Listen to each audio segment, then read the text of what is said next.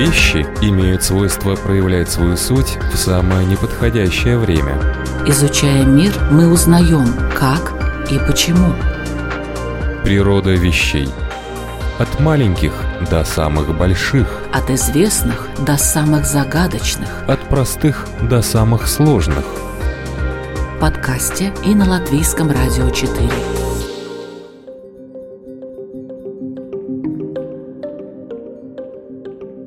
Приветствую вас, любители узнавать новое об уже известном. Программа «Природа вещей». Сегодня мы будем изучать виртуальное пространство. Вернее, то, как человек себя чувствует в этом мире, когда надевает 3D-очки или шлем. Человек, освобожденный от тяжелого физического труда, хочет играть и путешествовать, путешествовать и играть. Ведь это так приятно. Чтобы перейти из спящего режима в активное состояние, достаточно надеть гарнитуру, и игрок в одну секунду оказывается в виртуальном пространстве. Модификация контроллеров шлема позволит вам наслаждаться погружением в 4 раза дольше с более глубокой тактильной обратной связью. Жидкокристаллический дисплей позволяет практически полностью избавиться от эффекта москитной сетки – и передать цвета изображения еще ярче и насыщеннее. Производитель добавил экспериментальную опцию разгона частоты обновления кадров до 90 Гц. Объем оперативной памяти увеличен с 4 до 6 гигабайт. В качестве центральной части гарнитуры используется более мощный и продвинутый процессор, который демонстрирует лучшие характеристики, а также обладает поддержкой 5G подключения.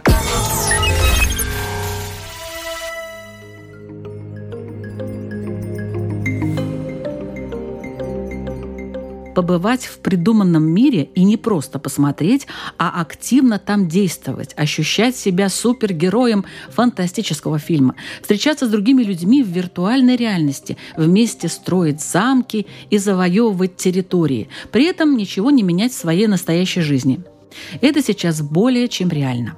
3D-технологии позволяют вырабатывать полезные навыки и учиться без больших затрат. Но чем платят за это удовольствие те, кто рожден жить на Земле, рода Homo sapiens, чье зрение, слух и вестибулярный аппарат приспособлены к реальным земным условиям? Ученые встревожены все возрастающей популярностью 3D виртуальных игр и настаивают на серьезном изучении их влияния на зрительную функцию человека – ну что ж, мы тоже решили разобраться в этом. А нашим проводником в сфере 3D зрительных технологий будет Татьяна Пладере. Доктор наук, научный руководитель группы на кафедре оптометрии и науки о зрении факультета физики, математики и оптометрии Латвийского университета, чей актуальный проект направлен на разработку объективных критериев оценки новых 3D-экранов, основываясь на специфике зрительной системы. Добрый день! Здравствуйте.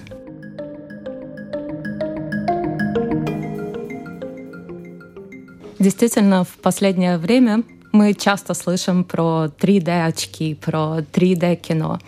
И я думаю, многие слушатели хотя бы один раз попробовали узнать, что это такое, испытать действительно, есть ли там фишка и есть ли за что платить. Но интересно, что мы виртуальную реальность можем использовать не только для развлечения. В последнее время можно заметить, как виртуальную реальность не только в Латвии, но и в других странах очень активно предлагают использовать, в том числе для обучения и выполнения профессиональных задач. Ну, я сразу себе представляю кабину учебного самолета, в том числе. Где пилот может тренироваться в каких-то ситуациях, которые в жизни, даст бог, никто не испытает, но он должен знать, как действовать. Все верно. Доказано, что во время виртуальной реальности мы, так сказать, больше вовлечены в процесс, и это все влияет на лучшее усвоение информации, способствует запоминанию, в том числе до различных алгоритмов, процессов. При этом как для пилотов, так и, например, для будущих врачей очень важно уметь разбираться в ситуациях, которые не происходят часто. И говорят одно изображение стоит тысячи слов. Если мы говорим про анимацию, про 3D-виртуальную реальность, так там не тысяча слов, там миллион слов. Это одна из причин, почему виртуальную реальность предлагают использовать чаще, не только в университетах, но и в школе. При этом есть разного рода ограничения, с которыми сейчас в мире пытаются справиться. Среди наших слушателей сейчас есть те люди, которые не чувствуют никакого дискомфорта. Они идут в кинотеатр, смотрят 3D-кино, и действительно у них есть вот это ощущение того, что картинка — это и объемная, да, что они видят изображение, получают удовольствие.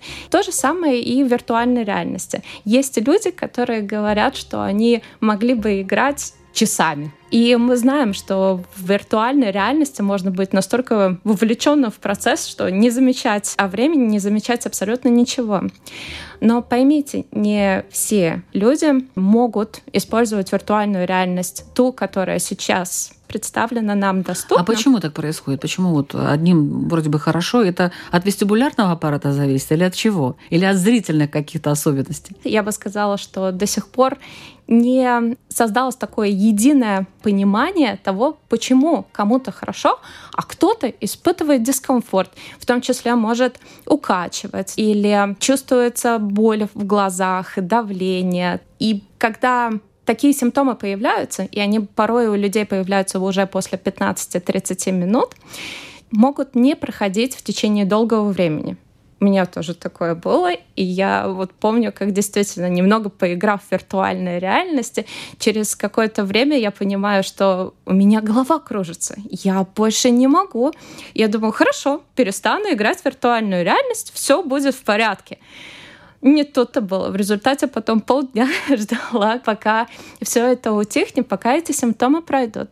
Ну, это вот дум... киберукачивание, да, это называется? Все верно. Это одно из названий. Порой также переводят на русский язык как киберболезнь. Мне кажется, что киберукачивание, оно ближе по описанию к тому, что существует на самом деле, по сравнению с болезнью. Потому что болезнь, у нас какие ассоциации рождаются? Что это можно вылечить? Или что вот человек заболел, если найти подходящие медицинские медикаменты, подходящее лечение, то не будет. Ну да, вот, Всё... например, самолет, когда человек садится, у некоторых какие-то неприятные ощущения, если, ну, есть э, лекарства, есть какие-то таблетки, которые можно выпить, и, в общем-то, чувствуешь себя более-менее нормально. А тут нет. А тут, получается, нет. Не находила такой информации, чтобы можно было выпить какую-нибудь таблетку и в результате, например, пользоваться виртуальной реальностью на протяжении долгого времени. И поэтому сейчас это одна из таких интересных тем, которые активно исследуют в мире многие ученые с разных сторон. А может быть, вы расскажете хотя бы немножко об этих теориях? О чем там говорят ученые? Конечно. В основе многих теорий лежит так называемый сенсорный конфликт.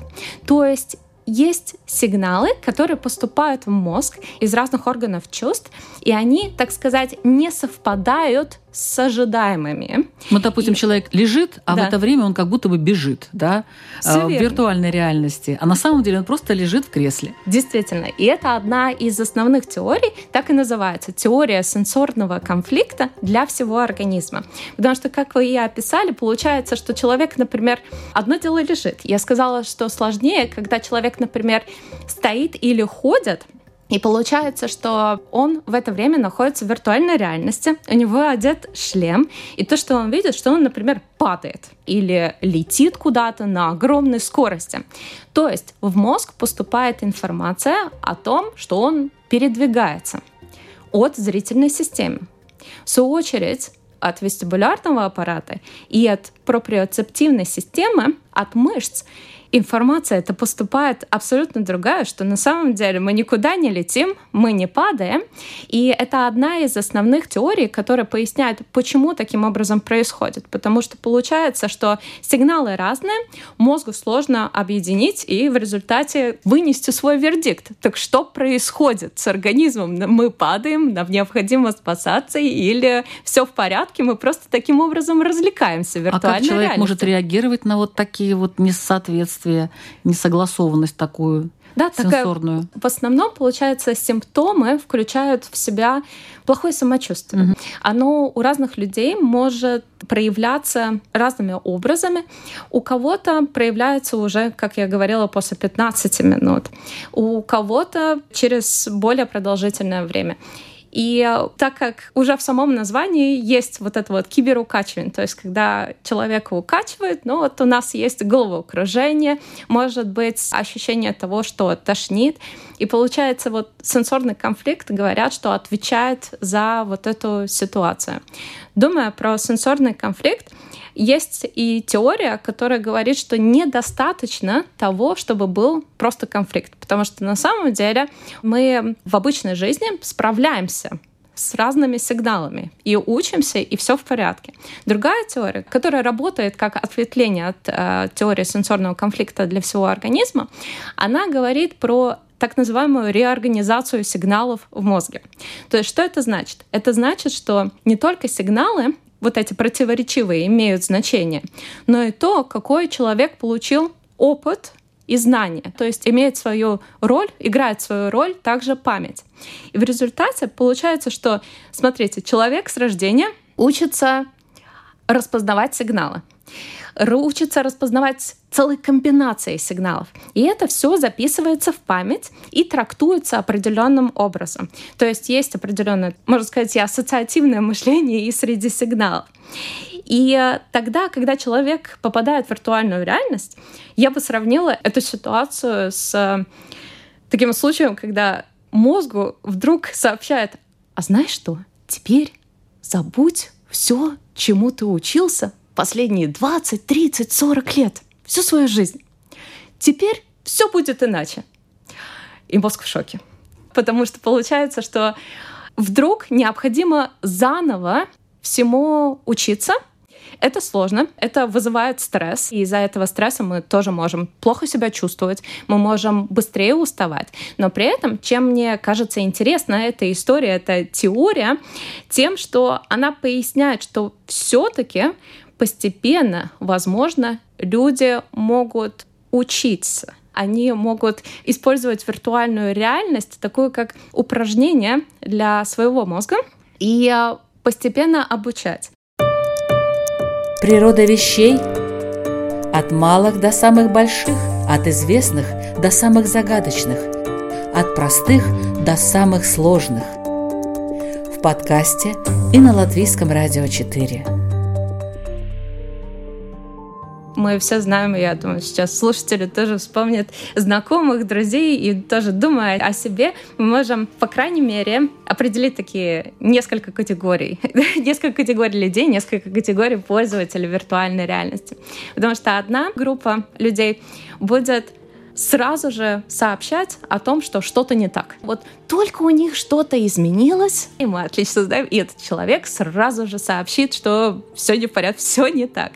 В свою очередь, есть также люди, кто, как вы знаем, терпит до последнего. Они могут выдержать большое количество дискомфорта, и поэтому важно также искать, почему есть разные симптомы, как они связаны с дискомфортом, но при этом бывает сложно, да, из-за того, что есть люди, которые более чувствительны к дискомфорту, и те, кто менее чувствительны к дискомфорту.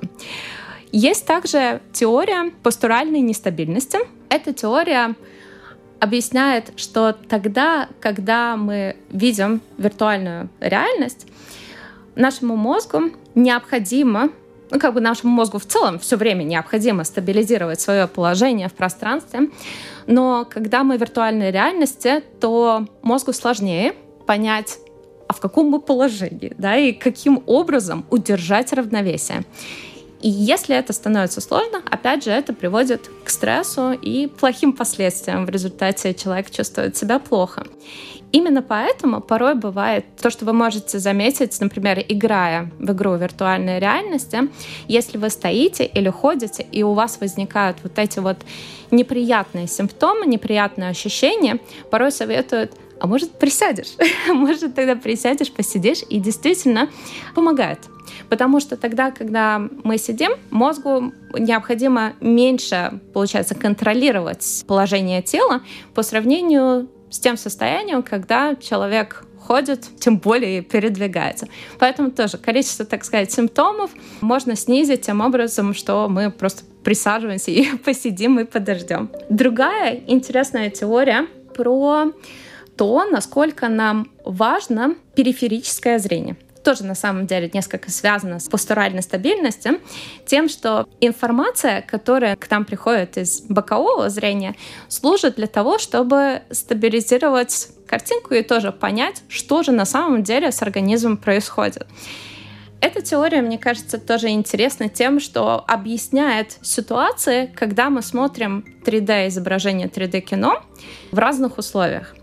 То есть, если вы когда-нибудь пробовали посмотреть 3D-анимацию, кино на обычном компьютерном мониторе дома или по телевидению, что тоже сейчас возможно. Можем просто заказать, например, так называемые 3D-очки в интернете и попробовать не идти в кинотеатр, а насладиться 3D-кино дома. Чаще всего в этих ситуациях, когда мы смотрим на маленький экран, относительно маленький экран, относительно поля зрения, то проблем меньше по сравнению с той ситуацией, когда мы смотрим 3D-кино на большом экране, как, например, в кинотеатре, а уж тем более в виртуальной реальности. Почему? Получается, из-за того, что экран большой, то и в том числе периферии, со стороны бокового зрения, у нас тоже не поступает та информация, те сигналы, которые мозг в результате не может использовать полноценно для того, чтобы стабилизировать положение тела в пространстве, и мы можем испытывать больше симптомов по сравнению с маленькими экранами. Это еще одна теория, которая поясняет определенные моменты, когда в одних ситуациях мы чувствуем больше симптомов, в других меньше, и можем как бы тем самым, если что, приспосабливаться и выбирать, какой вариант для нас лучше.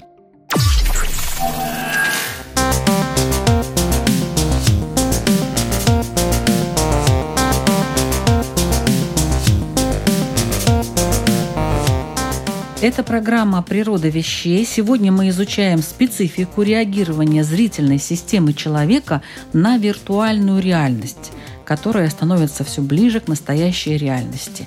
И нам очень интересно об этом рассказывает доктор физики Татьяна Пладере, которая изучает влияние 3D-экранов на вот как раз эту самую зрительную систему.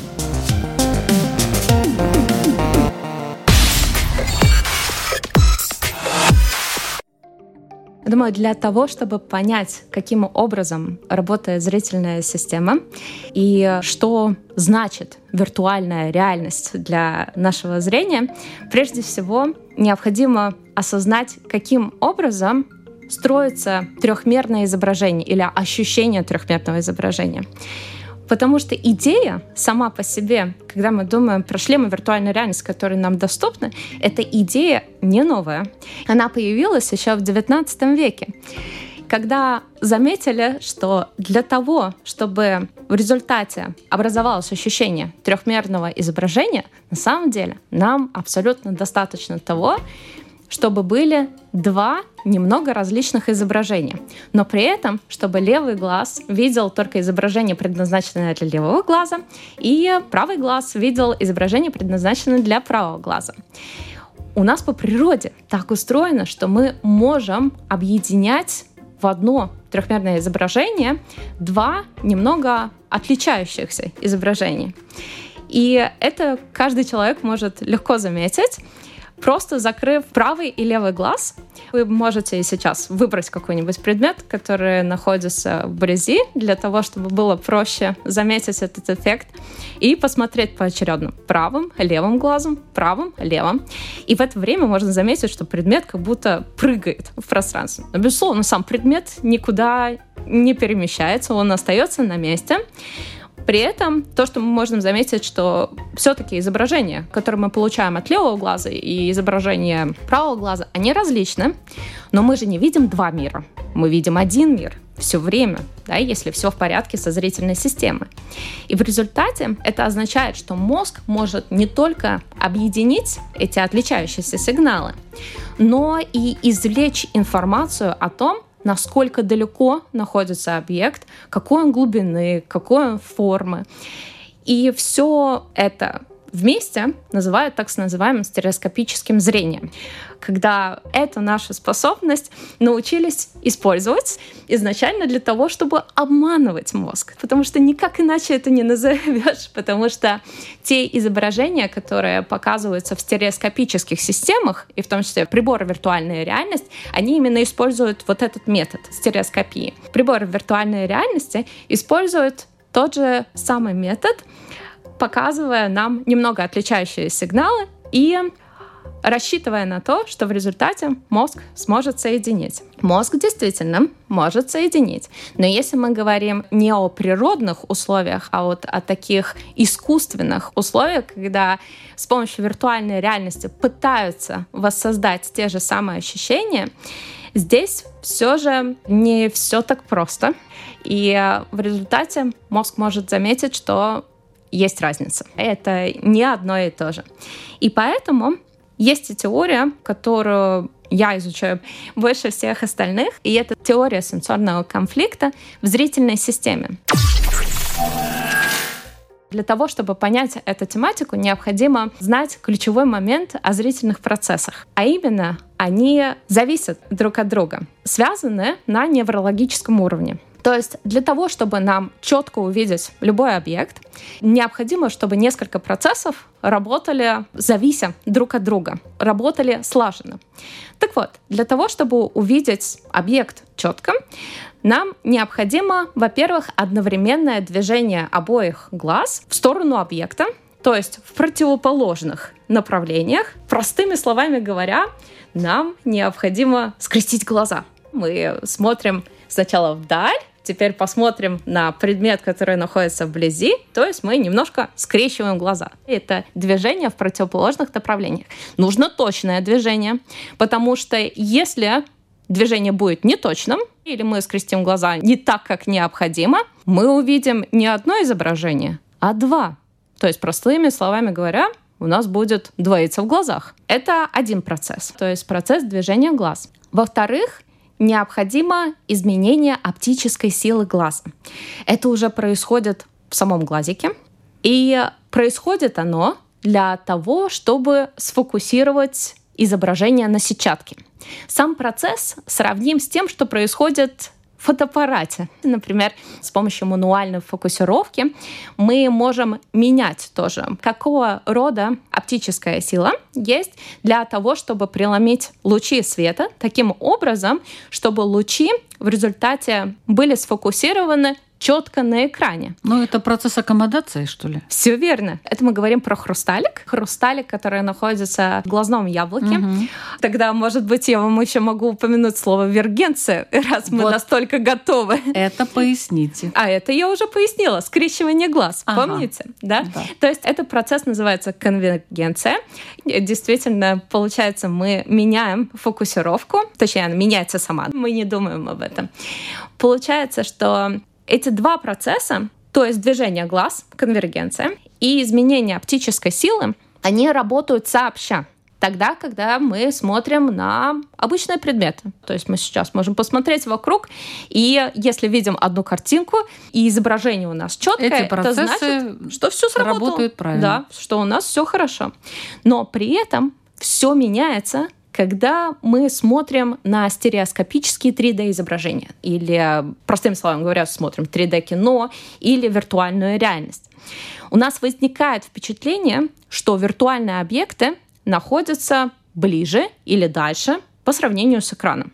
Для просмотра такой картинки необходимо совершать соответствующее движение глаз. Нам нужна конвергенция так, чтобы мы смогли в результате увидеть изображение. И помним, что было два различных изображения. Одно для левого глаза, другое для правого глаза. И представим сейчас на секунду, что из экрана на нас выпрыгивает виртуальный лев. И если он у нас не двоится, что это значит? Правильно, мы скрестили глаза так, как необходимо. Да, у нас процесс конвергенции прошел так, как надо. При этом, чтобы этот лев был не размытый, нам необходимо сфокусироваться но на экране, А помните, лев, получается, у нас выглядит ближе, чем экран, а сфокусироваться нам нужно на экране. Причем фокусироваться необходимо все время, и это не меняется вне зависимости от того, лев у нас выглядит ближе, чем экран, или дальше, чем экран. Фокусироваться нам необходимо на экране. Лев будет размытый. И вот это ловушка. И вот это ловушка. Ловушка для нашей зрительной системы, Который не может либо, либо лев, либо экран, вы уж мне определитесь, да? Да, действительно. Вот давайте определимся. Либо у нас лев будет один, либо лев у нас будет выглядеть четко, да? либо у нас льва будет два, mm-hmm. да, и они будут выглядеть четко. И получается, что таким образом возникает так называемый конфликт, к которому мы наконец-то пришли. Его простыми словами описывая и не используя терминологию, его так и называют просто сенсорный конфликт. Но если мы используем терминологию, а сегодня я слышу, мы готовы к тому, чтобы использовать терминологию, то это конфликт вергенции и аккомодации. Того, как работают глаза, насколько они поворачиваются и насколько меняется фокусировка. Можно что-то сделать с этим? Это проблема особенно актуальна при использовании шлемов виртуальной реальности. Потому что когда мы смотрим 3D-кино вдалеке, то эти процессы, они меньше вовлечены. А если мы одеваем шлем виртуальной реальности, то получается у нас изображение очень близко. И эта проблема очень актуальна. Поэтому я бы сказала, сейчас все ее обсуждают, и в мире это одна из, я бы сказала, топ-тем для изучения, а также пытаясь найти решение для этой проблемы. Но кроме вот этой виртуальной реальности есть еще и дополненная реальность, о которой, я думаю, часть наших слушателей знает, а часть не знает. Может быть, вы немножечко расскажете, что это такое? Природа вещей. От малых до самых больших – от известных до самых загадочных, от простых до самых сложных. В подкасте и на Латвийском радио 4.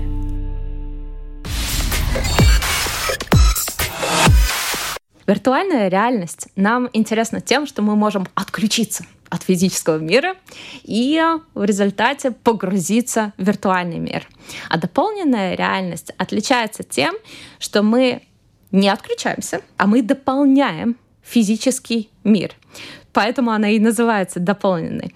По своей сути она объединяет реальный и виртуальный мир. Каким образом это происходит? Человек одевает специальные очки и не всегда, не всегда. Я думаю, что, возможно, слушатели больше знают о такой дополненной реальности, которая является более примитивным методом дополнения. Дополнение с помощью графики. Когда, например, используют мобильный телефон или планшет, и можно скачать приложение и ловить покемонов. Это, представьте себе, тоже дополненная реальность. И можно либо поймать покемона, либо сделать прекрасное селфи с э, дополнительными атрибутами. Но это не та дополненная реальность, о которой мы сейчас говорим и за которую борются многие производители экранов и ученые в мире. Потому что дополненную реальность хотят использовать для решения профессиональных задач опять же, не только для развлечения, но и для решения профессиональных задач. И для этого необходимы, опять же, очки, что было бы более удобно по сравнению с использованием шлема. Необходимо сделать так, чтобы человек с комфортом мог увидеть все происходящее вокруг, чтобы не было никаких проблем.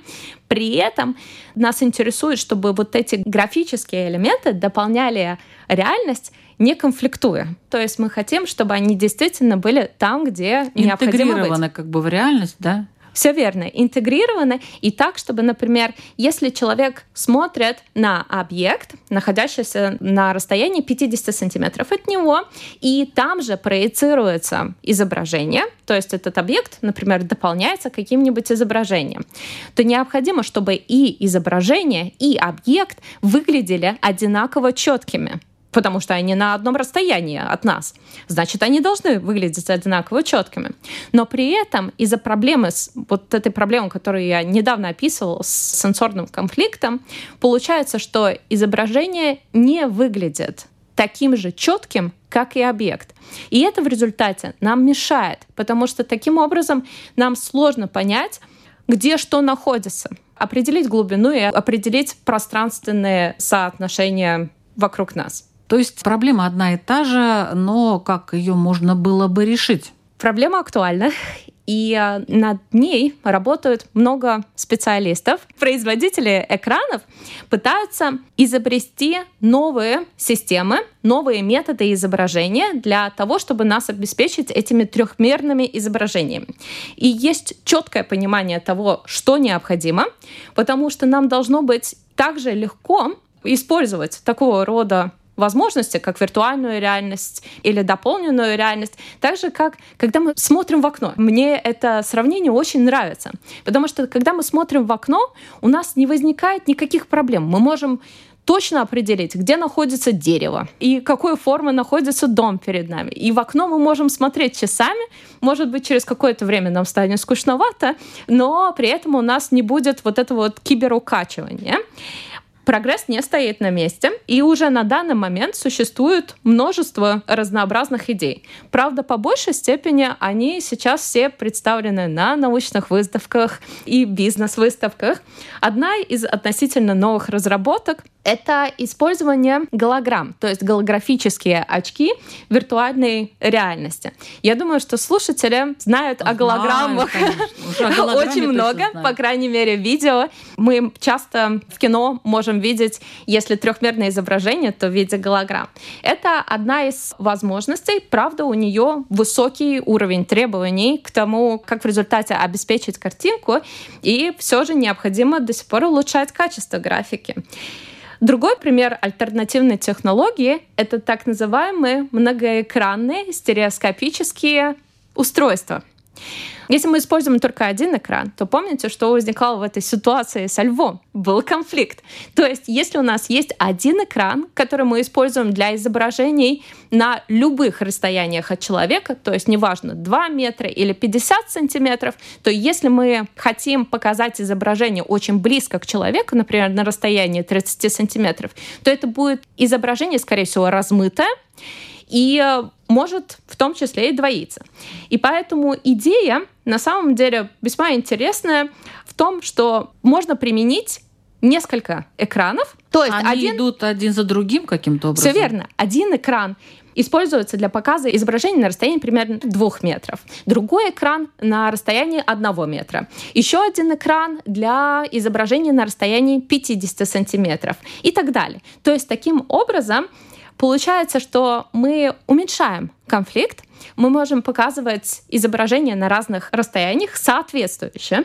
При этом такие экраны должны очень быстро переключаться и качественно переключаться, чтобы у пользователя дисплея не возникло ощущение того, что картинка мигает, чтобы люди не видели вот этого переключения между разными расстояниями. И при этом для того, чтобы вся эта система работала, необходим очень быстро работающий проектор. Всю эту систему необходимо синхронизировать. Вы можете себе представить, насколько это все затратное мероприятие. И в результате из-за всех этих сложных электронно-механических элементов на данный момент технология достаточно дорога. Но я думаю, что в результате удастся решить проблему, и э, постепенно через какое-то время мы можем ожидать, что на рынке технологий появятся новые дисплеи, надеюсь, более дружественные для зрительной системы.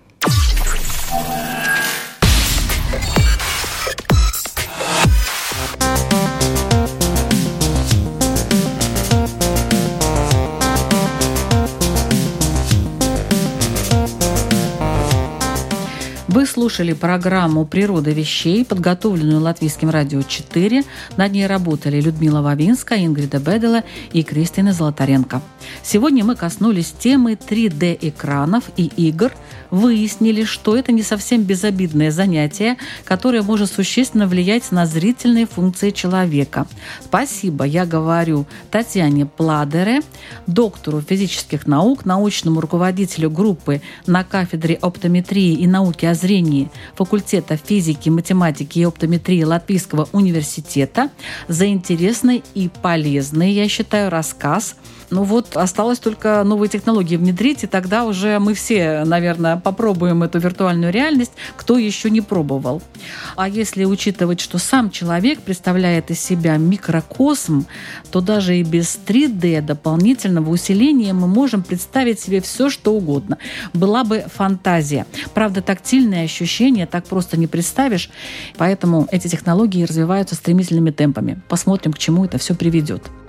А в подкастах «Природа вещей» по-прежнему много интересной информации. Например, про биосенсоры, которые спасут от болезней, про внутреннюю речь, с кем мы разговариваем не вслух, про парадоксы языка и парадигмы физики, про нечеткую логику и число Фибоначчи, ну как же без него, а также про то, сможет ли водород заменить уран.